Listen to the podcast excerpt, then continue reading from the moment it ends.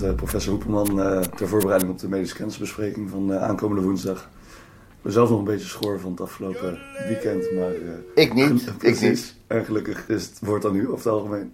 Um, we gaan het vandaag vooral hebben over schimmels en gisten. Aangezien daar een deel van de kennisbespreking vaak ook over gaat. Um, dus laten we gewoon heel bazaal weer beginnen. Um, Candida stomatitis is denk ik hetgeen wat wij allemaal heel vaak zullen zien. Is dat iets wat we altijd moeten kweken voor het behandelen? Ik denk dat je het niet hoeft te kweken, hè, dat je het gewoon lokaal kan behandelen met nistatine. Uh, je kan het ook eventueel met uh, fluconazol uh, behandelen. Maar ik vind het veel belangrijker dat je altijd afvraagt hoe komt iemand eraan. Hè? Want daar zijn wij natuurlijk internist voor.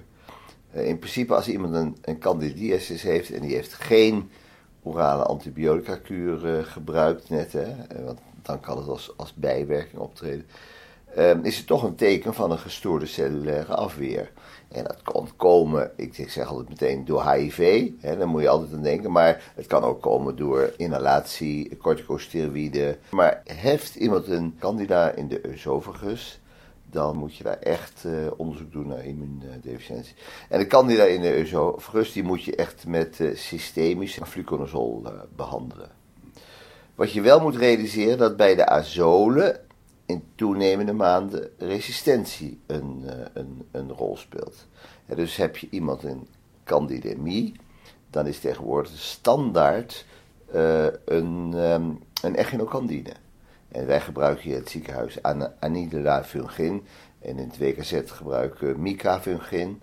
Heb je um, uh, resistentie uh, uitgesloten, dan kan je step-down therapie doen naar fluconazol. Wat ontzettend belangrijk is bij um, therapie met azolen voor systemische infecties, dat je het moet doen aan therapeutic uh, drugmonitoring. Dat je gewoon kijkt naar de spiegels van het medicament waar je voor behandelt. Niet bij een candideuze vriendis, niet bij een candida stomatitis. Maar als je candidemie hebt, dan moet je daar toch wel uh, naar kijken vanwege de interacties. En er is een dosis-effectrelatie. Nog over de oesophagieten. Dat moet je diagnosticeren met behulp van de gastroscopie. Dat hoeft niet, hè? Uh, want als je iemand heeft met een candida stomatitis en heeft slikklachten, die, dat is zo specifiek, dat kan je er bijna van uitgaan dat hij een candida oesophagitis heeft. En dan kan je dat behandelen met fluconazol. Tenzij je bijvoorbeeld bij HIV doen we meestal dan een, um, een welenscopie, omdat je, dat een indicatorziekte is, dan wil je het gewoon vastleggen.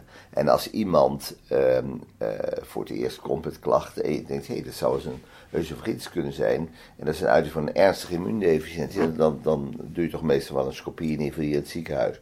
Maar als je en iemand slikklachten en je weet al dat hij een immuundeficiëntie heeft, dan zou ik hem gewoon behandelen als een uh, systemische infectie. En als het niet overgaat, dan moet je wel een scopie doen, want dan kan het natuurlijk um, een herpes zijn, het kan een CNV zijn, of het kan een, uh, een overigens zijn, of zelfs een carcinoom. Dat is ook uh, het, tussen aanhalingstekens, verneukeratieve met een candidoviritis. Soms is het bovenop een, een Barrett of een, of een carcinoom. En stel iemand heeft een recidiverende stomatitis oesophagitis, is dan reden voor profilactie? Kijk, wel als bijvoorbeeld iemand chemotherapie krijgt en, en in dat kader gedurende eh, zes kuren aldo die kan heeft, dan zou je onderdrukkingstherapie kunnen geven, zo noem ik dat. Hè. Eh, maar ik kan het ook profilactie noemen. Maar anders zou ik het niet doen. Ja, want je, je induceert gewoon resistentie. Je zei net ook al eventjes de candidemie. Als dat optreedt, wat zijn dan de stappen die we meteen moeten volgen? Als iemand een, een candidemie heeft, hè, dan de therapie is een echinocandine. Uh, de volgende stap is als iemand een lijn heeft, echt alle lijnen eruit, want uh, het is vaak lijn uh, gerelateerd. En um, je behandelt in principe twee weken nadat de laatste bloedkweek negatief is geworden. En moet iedereen naar de oogarts? Als iemand een, een candidemie heeft, hoeft hij in principe niet meer naar de oogarts. Tenzij die visusklachten krijgt, want dan, dan moet je misschien lokale therapie geven als je met negatieve bloed eh, je twijfelt toch aan of je een candidemie heeft, dan stuur je wel iemand naar de oogarts om te kijken of er candida in de ogen zit. En je behandelt dan twee weken, zeg je? Nadat de bloedkweken negatief. negatief zijn gebleven. En de lijnen eruit. Als de koorts weer terugkomt, dan ga je een uitgebreider focusonderzoek doen? Als je echt aanwijzingen hebt dat er um, disseminatie is dat iemand lokale klachten heeft. In de vorm van rugklachten of, of uh, als iemand een uh, vreemd lichaam heeft en die denkt, god zou die toch niet een, uh, een kunstklep en de corditis hebben, ja dan zou ik daar meteen naar kijken. Goed, en dan de aspergillus. Bij welke populatie moeten we daar überhaupt aan denken? Hier valt het wel mee bij ons in het ziekenhuis, want wij een modern ziekenhuis hebben. En aspergillus is een omgevingspathogeen. Dat komt uit bomen, dat komt uit afval. Uh, hè. En wij hebben hier een nieuw ziekenhuis, dan zien we het niet. Soms zijn ziekenhuizen wel gekoloniseerd met aspergillus. Dan heb je als hematologie echt een probleem. Het is echt een ziekte van mensen met neutropenie.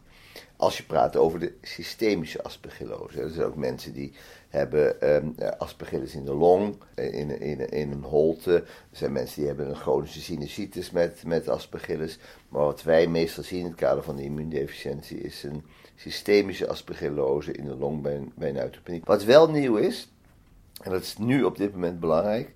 Het, is bekend dat in deze influenza-tijd bij mensen op de intensive care, ten gevolge van, in, uh, van influenza, dat 16% van de mensen een aspergillus co-infectie heeft.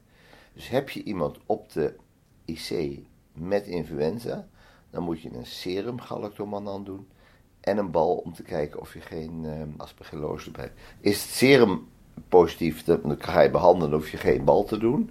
Is het negatief, dan moet je wel een bal doen. Dat is een ernstige aandoening, een hele ernstige aandoening.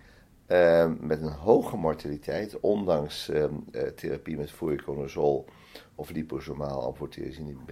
En, uh, en nogmaals, ehm, belangrijk is als je fluoroconazol behandelt, doe therapeutic drukmonitoring. Is resistentieprobleem bij de aspergillus? Ook bij aspergillus ontstaat resistentie. We weten nog niet helemaal precies wat het betekent. Uh, maar het, het, ontstaat wel. En ik begreep dat er ook steeds meer geluiden komen om zelfs standaard dubbeltherapie te starten ja. in afwachting van de gevoeligheid. Ja, wij, wij doen het nog niet, maar het is wel in de mode, laat het zo staan. Moeten wij aan aspergillus denken bij een gewone patiënt op de afdeling met een pneumonie die bijvoorbeeld niet opknapt? Of... Nee, daar hoef je in principe niet aan. Als je een pneumonie hebt die niet opknapt, moet je altijd afvragen wat is hier aan de hand. Hè? Is er niet een carcinoom onder of uh, heb ik niet een ander pathogeen? Hè? En, en dan, dan doe je misschien een invasieve diagnostiek, maar op een gewone afdeling een aspergillose, bij iemand die niet immuungecompromitteerd is, is extreem zeldzaam.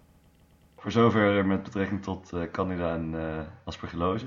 Zijn er nog andere schimmelinfecties die je revue wil laten passeren? Histoplasma moet je aan denken als iemand terugkomt uit uh, Amerika en een pulmonale afwijking hebben, net zoals coccidioidomycose. Hè, waar je wel aan moet denken dat uh, histoplasma in Suriname heel veel voorkomt. En als we Surinamers hebben die immuundeficiënt zijn, ga je denken aan histoplasmose. Ehm, cryptococcose, hè, ehm, mensen hebben cryptococcomeningitis, een ziektebeeld van cellulaire immuundeficiëntie. Heel makkelijk te diagnosticeren, want je kan gewoon een cryptococcus-antigeen in, in het serum doen. En dat is heel specifiek. En, en, heel sensitief. Moet je aan denken bij mensen die duiven melken. Hè? Dat wordt minder populair. Um, de, bij gezonden die naar uh, Vancouver Island geweest zijn, in, voor de kust bij Vancouver, um, daar um, kan ook nog cryptococcose voorkomen. Dat is vrij veel beschreven de laatste jaren. En dat komt omdat er een andere stam, Cryptococcus cathy, hè, want jullie weten allemaal neovormen, en dat is een vrij virulente cryptococcus. Dus mensen die daar terugkomen en, en hierheen komen en klachten hebben, moet je eraan denken. Maar dat zijn zonder immuundeficiëntie. zonder immuundeficiëntie. En daarmee sluiten we deze aflevering af, zoals je misschien merkt al sneller dan normaal. Um, de belangrijkste punten zijn denk ik de verschillende behandelingen voor de verschillende schimmels en de mate van infectie. Dus lokaal nystatine voor een simpele candida stomatitis, systemisch fluconazol voor een candida oesophagitis en een echinocandine zoals Anidula fungin uh, bij een candidemie totdat bewezen is dat de betreffende candida fluconazol gevoelig is. Verder dient invasieve aspergillose behandeld te worden met fluconazol en dient bij zowel een candidemie als een invasieve aspergillose de adequaatheid van behandeling gecontroleerd te worden met behulp van therapeutic drug monitoring. Um, ik zie jullie allemaal morgen alweer en uh, tot dan.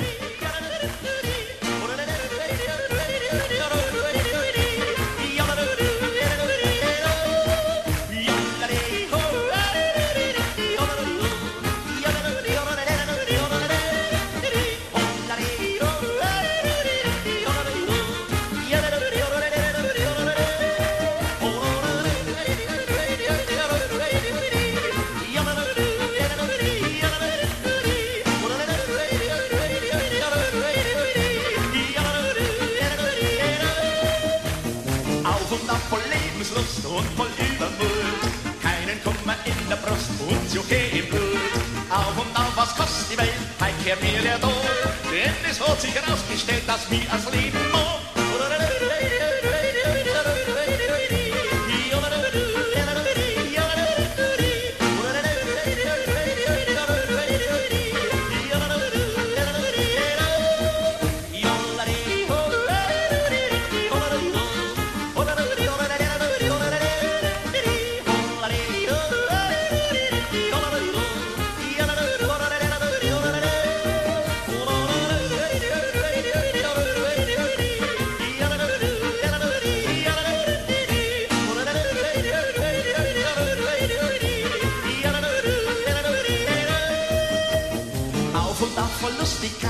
Rundum voller Freiheit. Nie war mir mein Herz weit, so voll. Auf und auf, ich weiß nicht wie, mir von oben klingt. Heut hab ich mein Herz wie mir an die Welt verschickt.